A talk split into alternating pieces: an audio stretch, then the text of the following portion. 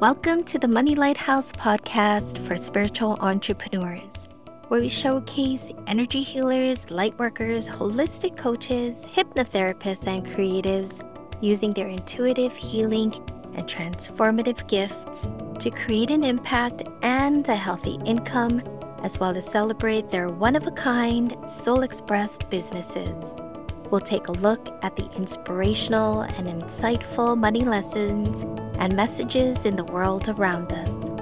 I'm Michel Irivis, your host and fellow spiritual entrepreneur, learning, exploring, and uncovering the gifts and the personal growth opportunities of a soul inspired business right alongside with you. Thanks so much for pressing the play button and listening. We hope you enjoy this episode.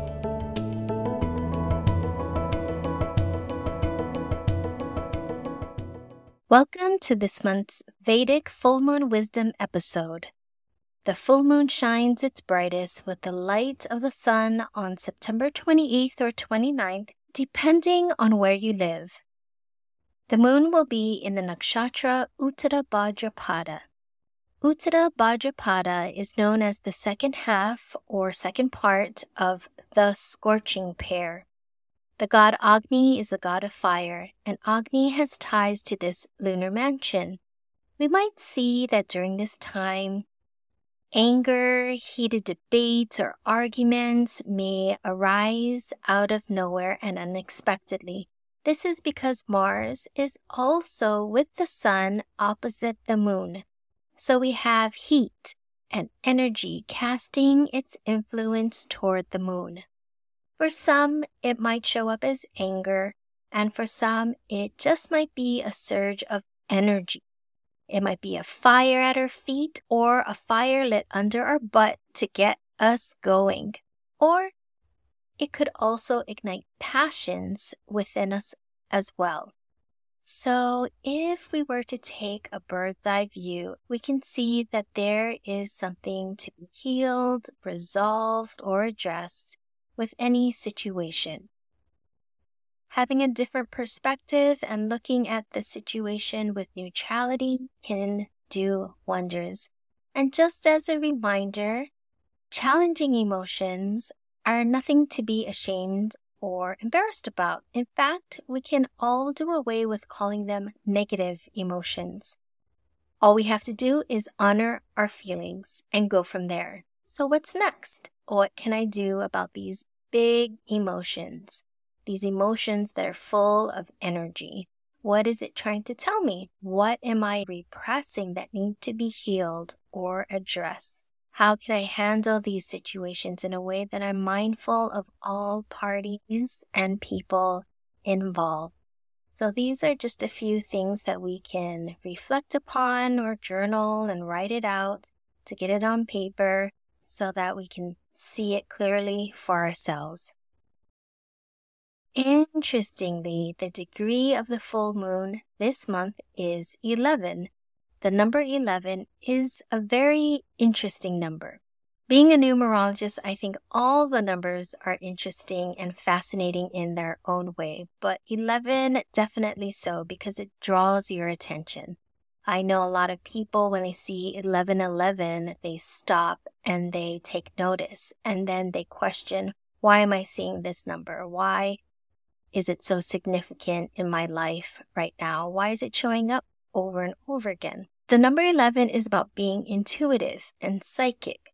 The number 11 is also known as being a gateway or a runway because if you look at the number 11, if you see it or envision it as two pillars, you can see a threshold, like a doorway that symbolizes entering into the unknown and being initiated into higher knowledge and wisdom, becoming a student of the divine.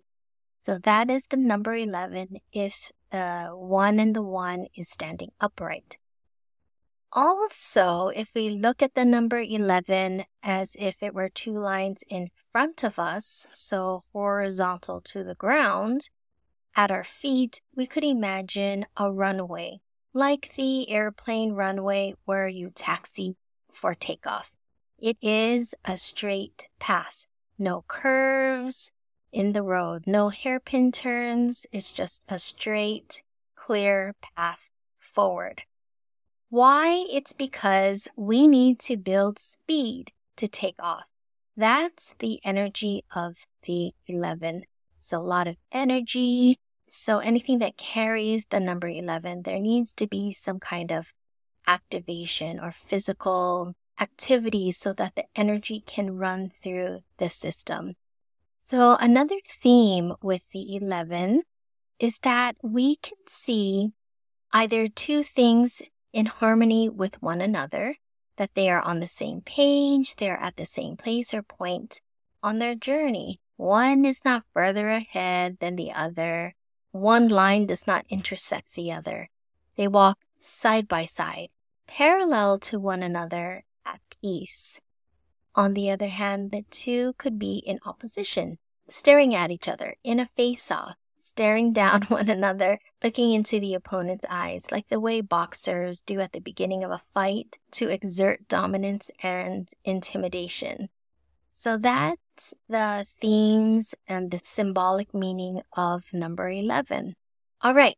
So tying all of this into Uttara Bhadrapada, so we went over some of the possible emotional issues or challenges and we could see opposition in that sense, right? We get angry. It's us against the world, us against someone else. We see the separation. So the lines in parallel that are opposite one another. We can also see opposition in the position of the sun and moon. They are in opposite sides of the sky. The sun is giving light to the moon, and the moon is returning the sun's light. A beautiful, harmonious relationship, like the higher vibration of the number 11. So, the fixed stars of this particular full moon, which fascinate me also, with these fixed stars, we see a theme of things with wings so Alganib or Aljanib is located on the tip of the wing of Pegasus, and Algarab or Algorab is in the right wing of Corvus the crow. Alganib is about skills in oration and speaking and intelligence. And Algorab is about business success, charisma, and the rise and fall of fortunes. I like to imagine the moon sitting on the wing of the Pegasus and the sun sitting on the wing of the crow, perfectly balancing the energies of the earthly and the mystical, the crow and the Pegasus, like the number 11. The moon is on one side of the zodiac and the sun is on the other side of the zodiac.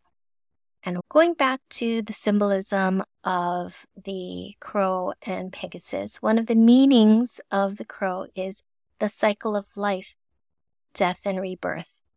And one of the meanings or symbolism or significance of Pegasus is creativity. I love how both winged creatures are connected by this theme of creation.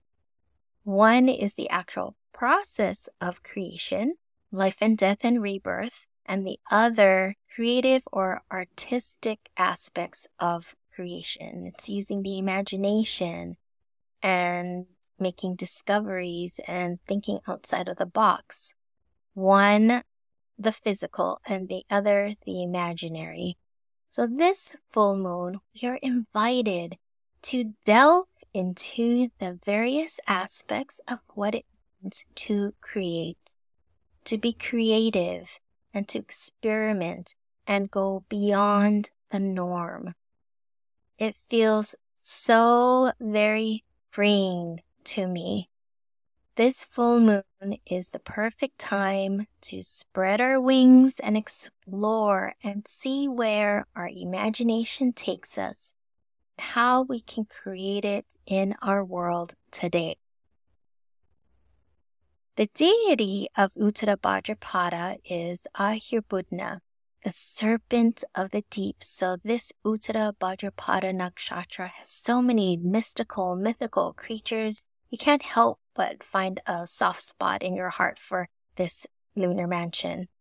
So with this nakshatra, Uttara Bhadrapada, we go to the deep, dark depths, the depths of our whatever, fill in the blank, the depths of our imagination, the depths of our feeling. We are encouraged and supported to go deep and excavate what lies beneath the surface and beneath our comfort level, what we're used to, what's acceptable.